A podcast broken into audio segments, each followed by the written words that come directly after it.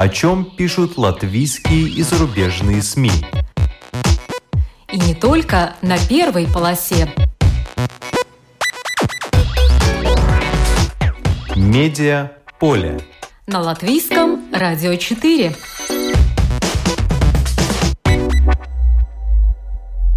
Здравствуйте, вас приветствует Марина Ковалева. В эфире программа «Медиаполе». В каком настроении Харлс Риттенбергс, артист балета и в прошлом многолетний директор Рижского хореографического училища, встретил свое 90-летие? Как латышка Валда Ош Сламунда стала первой женщиной-пилотом гражданской авиации Австралии? Кто должен позаботиться о каплице семьи Верман, благодаря которой в Риге есть прекрасный парк? и где в Латвии установлен памятник Арвиду Блументалю, прототипу героя фильмов «Крокодил Данди».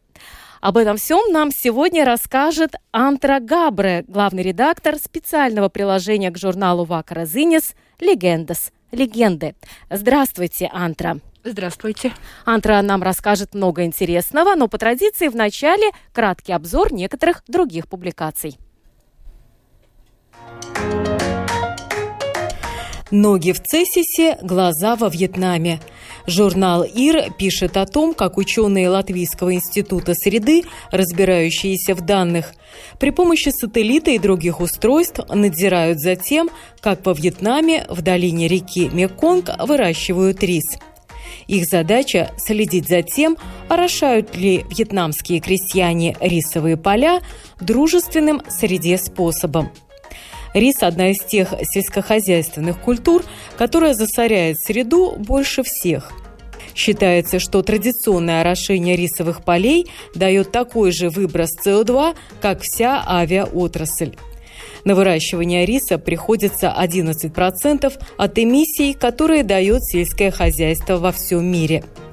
Вьетнам же является пятым в мире крупнейшим производителем риса – Латвийский ученый Дайнис Яковелс, который следит за полями, используя сателлиты, признается в беседе с журналом «Мир», что снимки не могут в полной мере заменить человека и то, что тот может увидеть сам. Но в качестве первичного скрининга вполне подходят. На них видно, например, когда поле потоплено, а когда сухое. Пока выводы таковы. Крестьяне, которые вроде бы как и готовы изменить свой стиль хозяйствования, не всегда это делают. Один из вызовов – как и где разместить на поле сенсоры для сбора информации – Данные о росте доходов от экспорта надо оценивать критически, пишет Денас Бизнес, отмечая, что по данным ЦСУ в первом квартале этого года был значительный рост доходов от экспорта, хотя фактический объем экспорта в кубометрах или тоннах меньше по сравнению с первым кварталом 2021 года. Издание подробно объясняет, почему нет смысла что-то сравнивать в денежном выражении – на примере продукции лесной отрасли.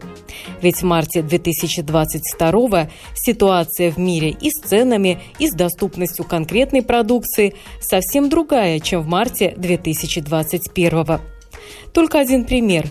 В первом квартале этого года доход от экспорта пиломатериалов вырос на 35,5%, тогда как, если говорить об объеме, поставлено было почти на 9% меньше – Экспорт кругляка тоже снизился на 8,5%, а доходы при этом выросли почти на 29%. К тому же доходы доходами, но надо учитывать, что и расходы возросли. Устрашающая обложка последнего майского номера журнала The Economist. На голубом фоне колосья пшеницы из человеческих черепов и надпись «Наступающая продовольственная катастрофа». В этом номере сразу несколько публикаций о том, как война в Украине и другие факторы скажутся на рынке продовольствия. Только Украина, благодаря экспорту продовольствия, кормила 400 миллионов человек во всем мире. И без войны прогноз на 2022 был плохим из-за ожидаемого низкого урожая пшеницы в Китае, где прошлым летом дожди нанесли ущерб посевам. А сейчас экстремальная температура губит урожай в Индии. Издание также пишет о том, как Европа обсуждает возможный вывоз украинского урожая по железной дороге и сухопутным путям в порты Румынии или стран Балтии. Однако по самым оптимистичным подсчетам вывести так смогут процентов 20. Спасти ситуацию помог бы вывоз зерна и кукурузы, заблокированных в украинских портах морем. Там скопилось 25 миллионов тонн, что равно годовому потреблению в самых слаборазвитых странах мира. Но чтобы снять блокаду, три страны должны этому поспособствовать. Россия должна дать добро на судоходство, Украина должна разминировать подход к Одессе, а Турция должна обеспечить эскорт судов через Босфор, что может потребовать вооруженного конвоя. А это уже требует одобрения широкой коалиции. В России теряется сам смысл существования университетов. Бывший декан факультета медиакоммуникации Шанинки Ксения Лученко в интервью изданию «Новая газета Европа» рассказывает о прощании российского образования с баллонской системой, свободой и здравым смыслом. В России много лет боролись за интернационализацию, за академические обмены – за установление партнерских отношений с европейскими университетами, за то, чтобы российские студенты могли ездить на стажировки, чтобы выпускники бакалавриата поступали в европейские и американские магистратуры. А сейчас совместные программы, двойные дипломы – все это обнуляется. Двойной диплом теперь в лучшем случае может быть с Китаем и с Кореей.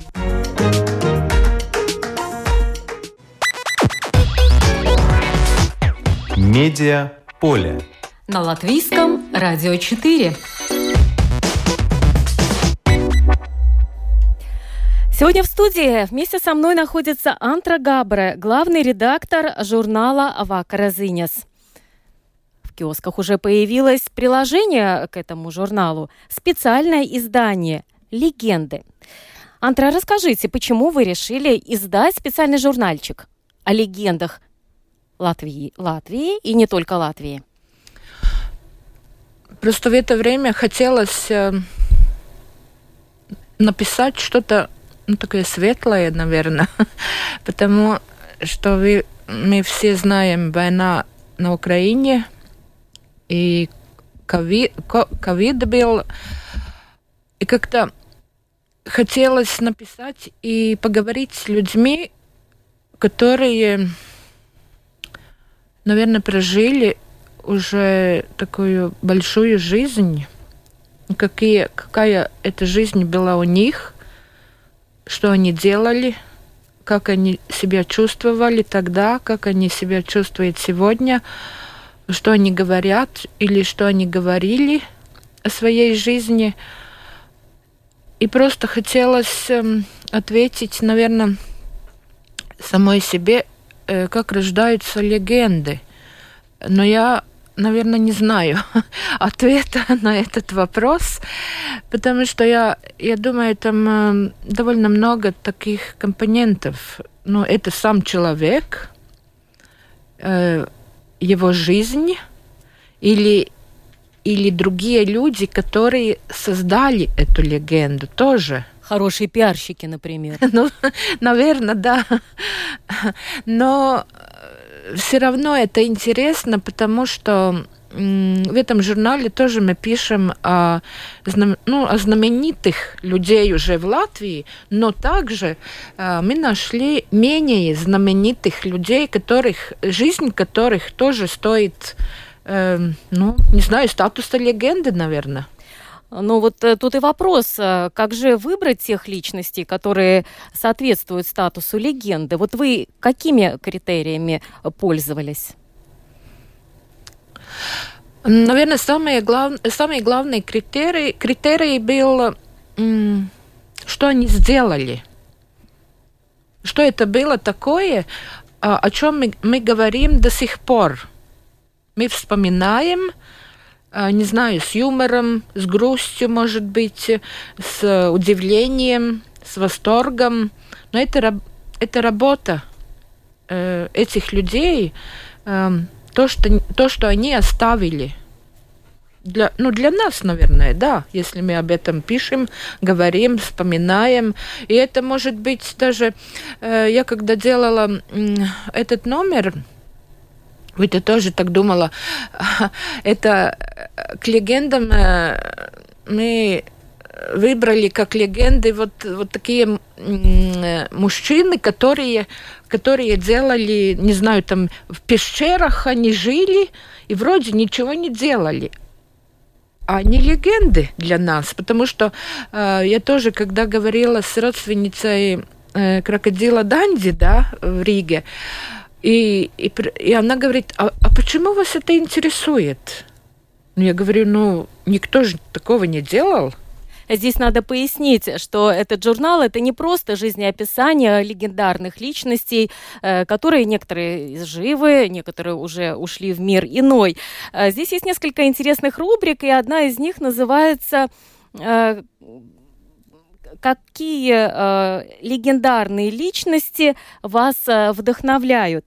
И вот один из э, наших э, из известных э, барменов, Андрес Рейзенбергс, он как раз ответил, что его вдохновляет легендарный Арвиц Блументалс, э, который родился в Латвии, в Дундаге, но именно он стал прототипом э, главного героя вот этих фильмов о э, крокодиле Данди. Он легендарный человек э, в своем э, роде.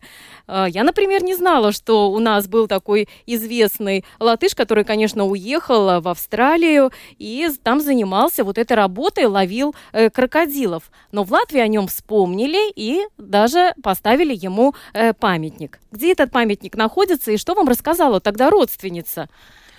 А, э, памятник э, в Дундаге. И родственница, да, она, она рассказала э, про свое детство – когда они с Арвидом э, жили в Латвии, свои воспоминания.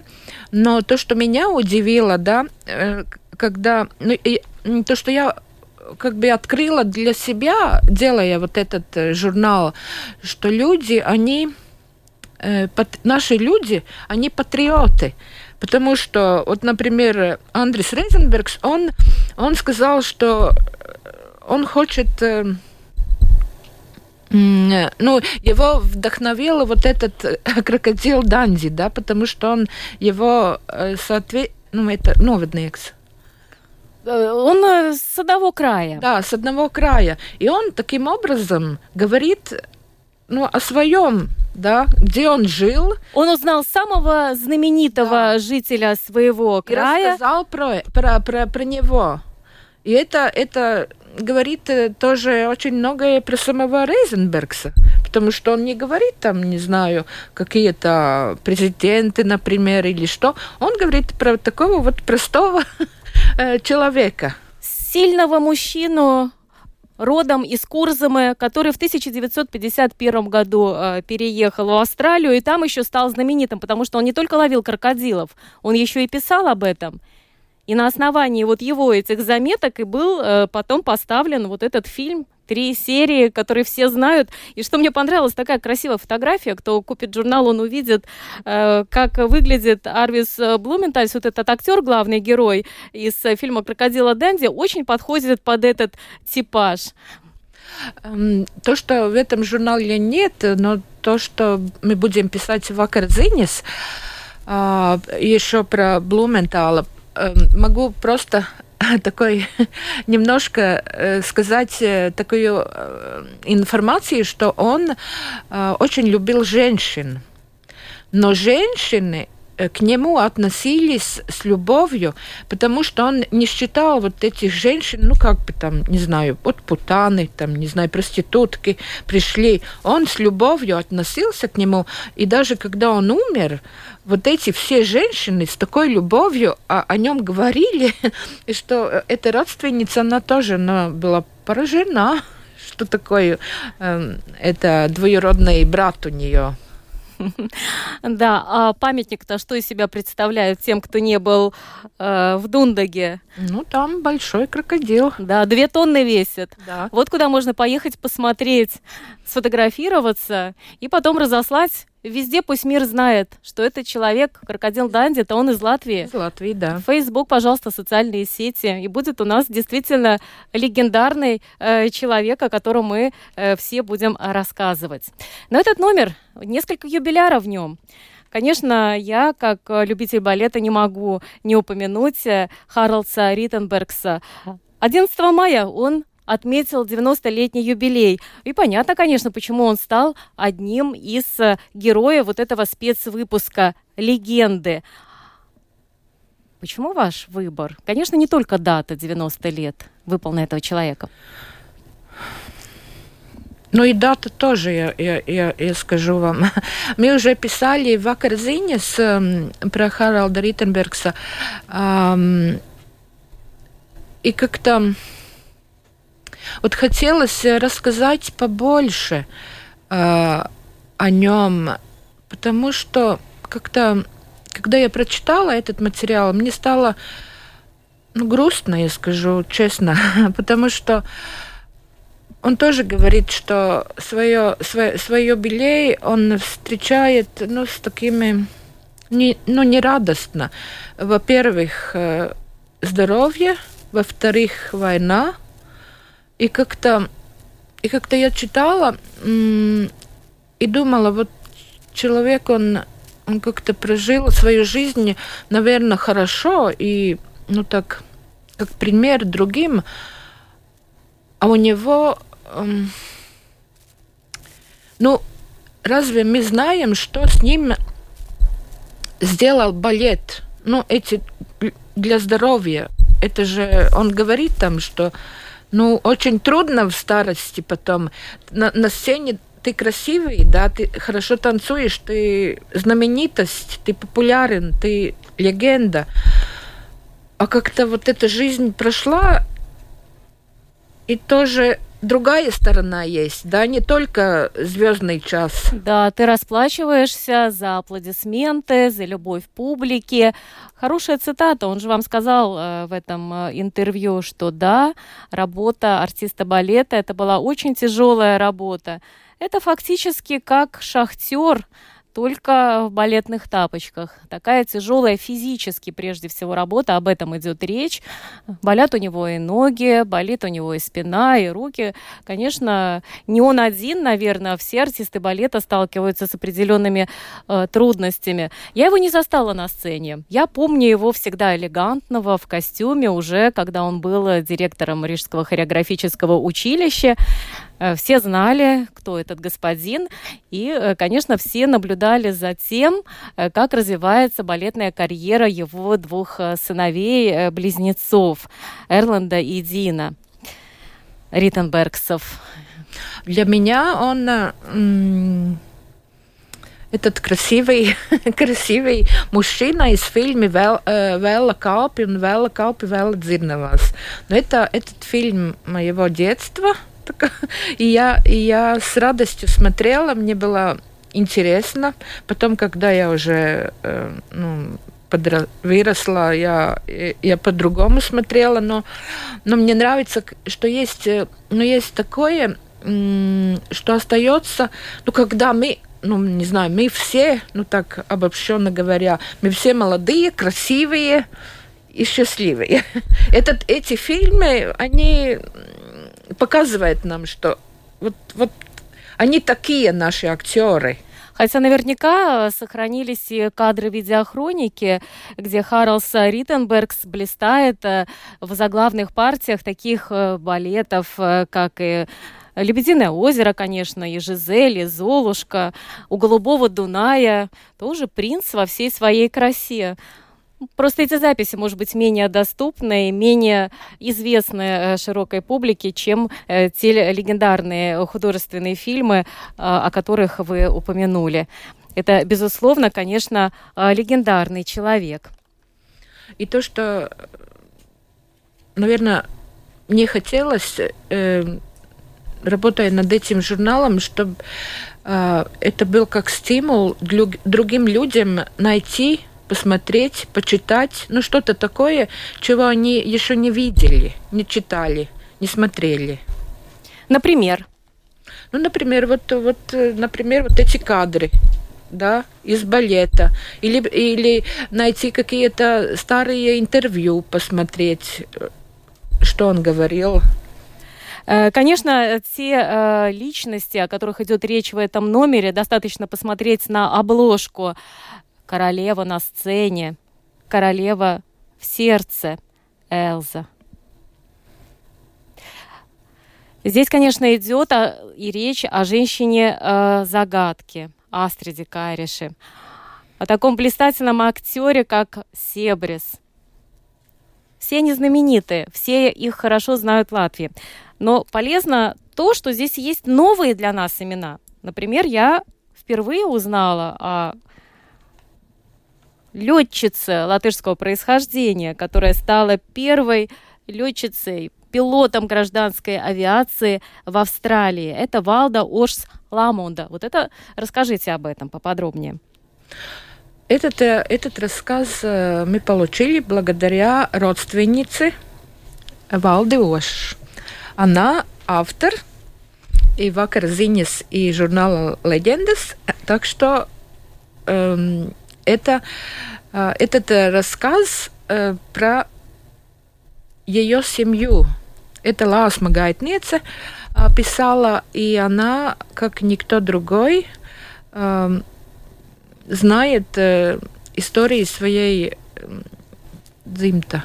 Рода да, своего рода, и она очень скрупулезно все проверяет и ищет. И я думала, что, ну, я считаю, что этот рассказ, он должен тут быть, потому что это не только рассказ одной семьи, но это рассказ про, про женщину, которая смогла достичь то, что она хотела. Не, не там играть с куклами или, не знаю, стать учительницей. Она хотела летать. И она это сделала. Здесь важно тоже отметить, что это идет речь не о женщине-пилоте нашего 21 века. Этим уже, э, наверное, никого не удивишь. И у нас тоже есть женщины-пилоты. Э, я лично читала интервью э, об одной такой смелой девушке, которая мечтала стать именно пилотом и водить гражданские самолеты. А речь идет о женщине, которая получила лицензию пилота в 1956 году. Да. И она, она радовалась э, подаркам э, сапогами летчика. Не там, не знаю, диадема, не, не, не, не кольцо, а, а ей нравился вот такой, такой подарок. Еще одно интересное имя, которое э, наверняка э, заинтригует наших читателей. Э, супер э, шпионка Фифи. Да, эта женщина... Э, она нам известна теперь, но долгие годы она скрывала свою, свое, свое прошлое, свою работу. И я, я когда это, это писала, этот материал, я думала про то, как, как долго она должна была скрывать свою жизнь, ну, большую часть своей жизни – это, это очень, очень долго. И главное, как она, не знаю, как она это сделала. Мария Кристина Чилвера. Так на кого она работала-то? Ой, на кого она только не, не, не работала. Эм, я даже не знаю, я, я, я, я сама думаю, э, то, что мы теперь знаем, это вся правда – про нее или не вся? Потому что э, когда я искала материалы, да, я нашла, что один, один э, летчик не поверил ей. Она, она помогла ему вернуться в Англию, но а, он думал, как же эта женщина, она в концла, концлагере сидела, она очень хорошо выглядит, она, наверное, шпионка. Но потом ее проверили – э, Великобритания, да, проверила, ну, вроде не шпионка немецкая. Откуда так этот французский летчик, его сбили, она ему помогла да. вернуться. Так он еще потом ее издал, что ли? Ну, он сказал, что он не верит, что она, э, она такая вот хорошая из-за хорошего сердца помогает. Он считал, что она шпионка. Ее проверили э, в Великобритании и решили, что нет, она не шпионка. И так она начала работу в Великобритании, ну, вот в шпионском конторе, так будем говорить. Так что я, я не знаю, как это было. И я думаю, что, что эта женщина, она унесла в, ну, эту тайну с собой. Мы не знаем, как, что она делала. Ну, во всяком случае, чтобы иметь представление, кто она, достаточно прочитать одну публикацию в журнальчике, а потом уже можно заняться детальным исследованием, если кого-то эта э, тема заинтересует.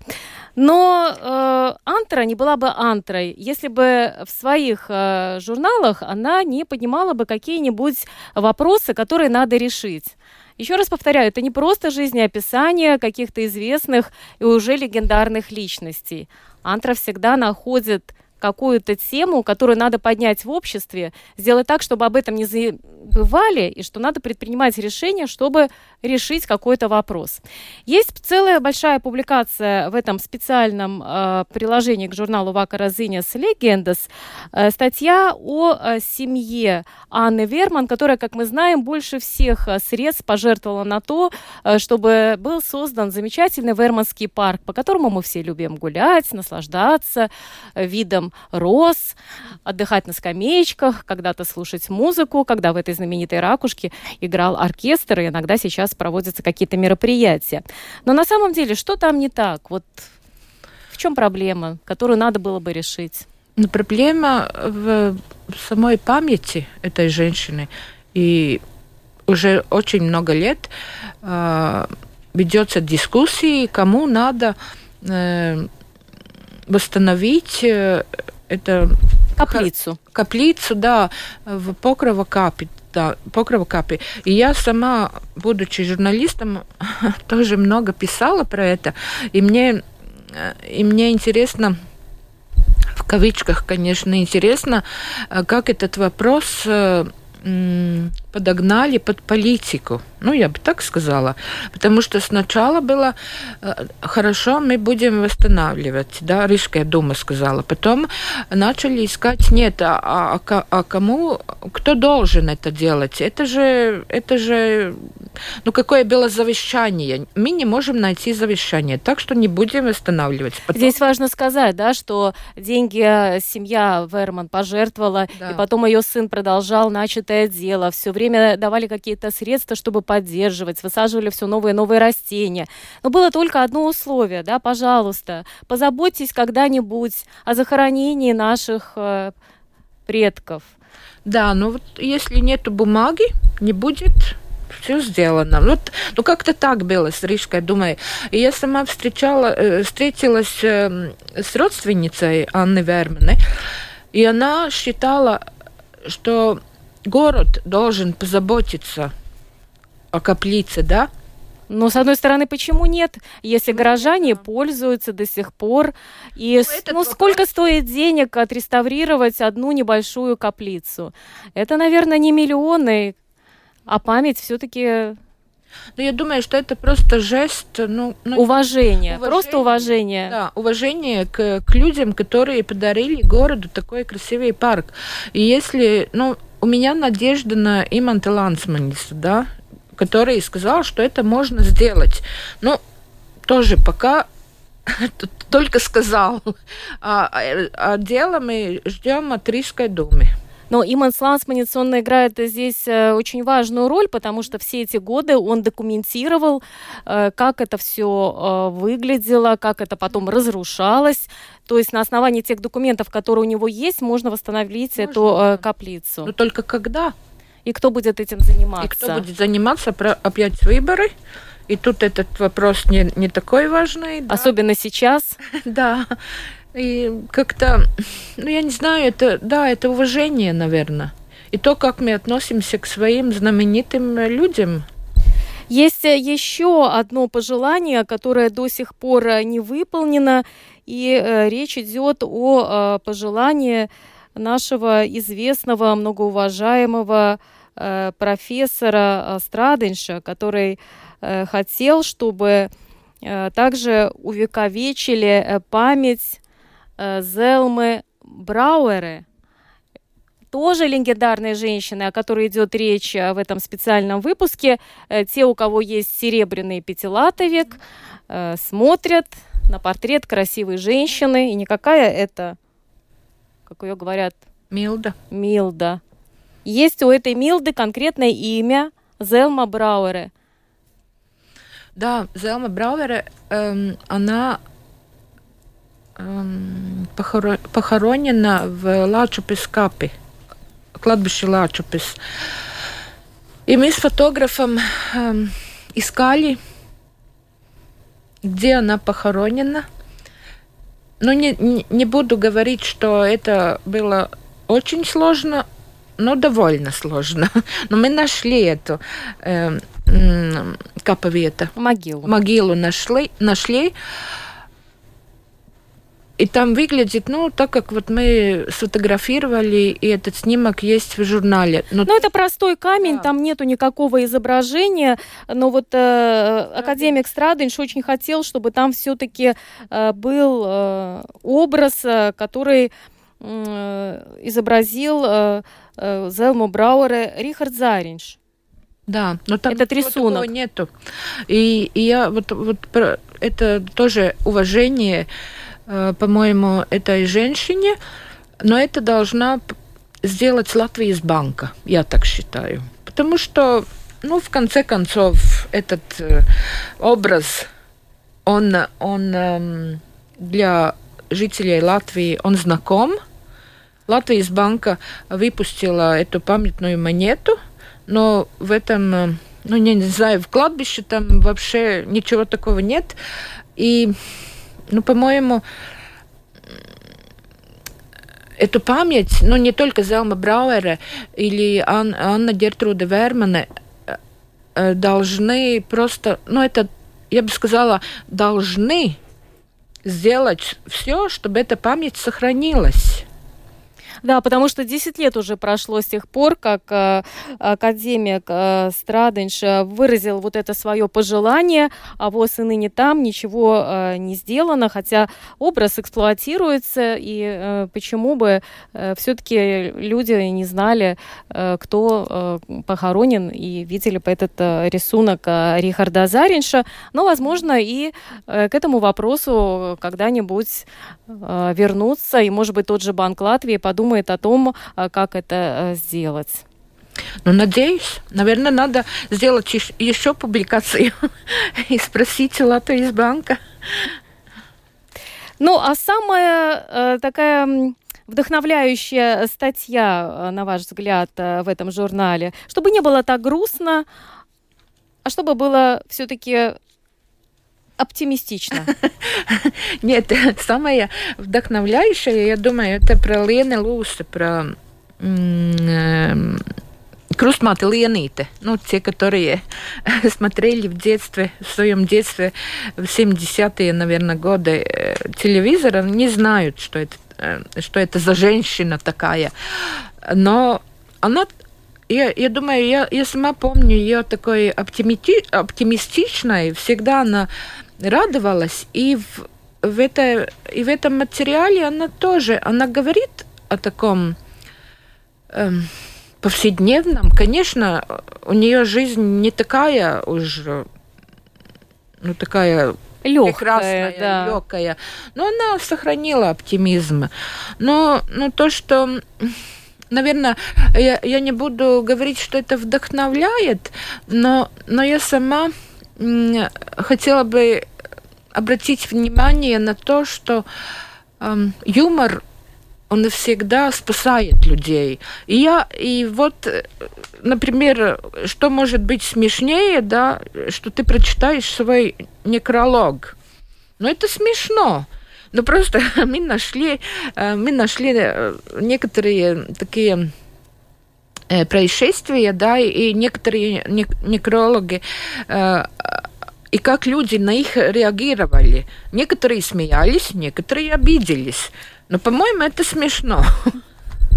Просто ты узнаешь, что о, о тебе думали. Люди, когда ты ты еще не умер, а уже да, прочитал свой знаешь. некролог, описываются эти истории. Ну, из всех, э, которые я прочла, конечно, понравился э, случай с Альфредом Нобелем, который, возможно, и завещал-то все свои миллионы на известную да. Нобелевскую премию, э, потому что понял, прочитав свой некролог, хотя он остался жив-то был, ошибка произошла, умер его э, брат, по-моему, да, да родственник да, какой-то, а подумали, что он состряпали быстренько некролог, и из этого некролога он понял, что он воспринимается в умах людей как человек, который придумал динамит, средство для это уничтожения благодаря... людей, убийца фактически. Да. И это благодаря журналисту. Да. Который написал и вроде как убил словом человека. Да. да. Этим словом. И, и Нобель э, точно задумался, почему, разве, если так написали, то, наверное, так и есть. И, та, и такой он останется в памяти людей. А теперь уже кто, кто там вспоминает, что он, ну, да, Динамит создал. Сейчас да. как раз-таки вручают Нобелевскую премию мира. Да. Хотя вот, вот одним... во время войны взрывчатка-то и используется, да? Ну, я, я думала, одним, а, один, одно предложение да, перевернуло э, какое-то сознание у человека. Да, это самые яркие примеры. Таких э, примеров у вас э, почти э, с десяток. И в этом номере, конечно, я знаю, вы любите шутки, не обошлось без юмора. И одна юбрака, одна рубрика Я просто прочитала по-латышски «Тайоко театры», да, так шутят в театре. У меня это вопрос, это действительно или это придумано, или Нет, это анекдоты, или это действительно произошло? Да, это придум... Фу, я тоже... Нет, это, это произошло, и я э, я в юности купила все, все издания э, театра анекдотес. А, Анита, Анита Мелупи издатель, и, и у меня эти книжки были. Я созвонилась с Анитой Мелупи и попросила, можно ли публиковать. Она сказала, да, конечно. Но потом я разговорилась с Анитой, да, и я, я спросила, действительно это было. Вот, вот тот же вопрос. Она говорит, да. И мы сами проверяли в этом году ли, ну, там, например, говорит, вот в 1950 году что-то мы там сделали. Она говорит, мы все проверяли. И это действительно так и было. Ну вот один пример, конечно, меня насторожил. Я почему спрашиваю, было ли так на самом деле? Потому что в те годы, хоть это уже 70-е годы, но так ответить, мне кажется, даже тогда это было опасно. Здесь только один описывается э, случай. 70-й год, все отмечают столетие со дня рождения Владимира Ильича Ленина. И вот э, приходит э, человек на интервью к главному режиссеру театра Дайлес. В то время это был Петерис Петерсонс, журналистка Ригас Балс, и она, конечно, спрашивает, э, что театр особого готовит к такому юбилею, к юбилею Ленина. И ответ короткий. Пьеса «Идиот». Я думаю, я думаю, что Петерс Петерсон так, мог так ответить, и ему ничего за это не было. Потому что, ну как, ну это же... Достоевский, о чем речь? Конечно. Но подтекст э, понимали, конечно, все, я думаю. Ну что ж, Анита, спасибо вам большое, Антра. Спасибо, Антра Габре. Мы сегодня рассказывали о специальном приложении к журналу Вакра Зинес э, «Легенды», в котором очень много интересного. И то, о чем вы сегодня услышали, это же небольшая часть этого специального номера. Спасибо вам за ваши идеи, за ваши истории, вдохновляющие и также заставляющие задуматься. Спасибо. Это была э, Антра Габре. Программу подготовила и провела Марина Ковалева, а оператор прямого эфира сегодня Томс Шупейко. Спасибо вам, что слушали.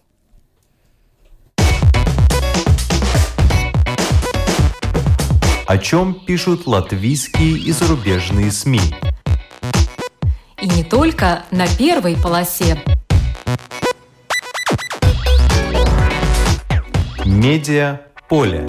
На латвийском радио 4.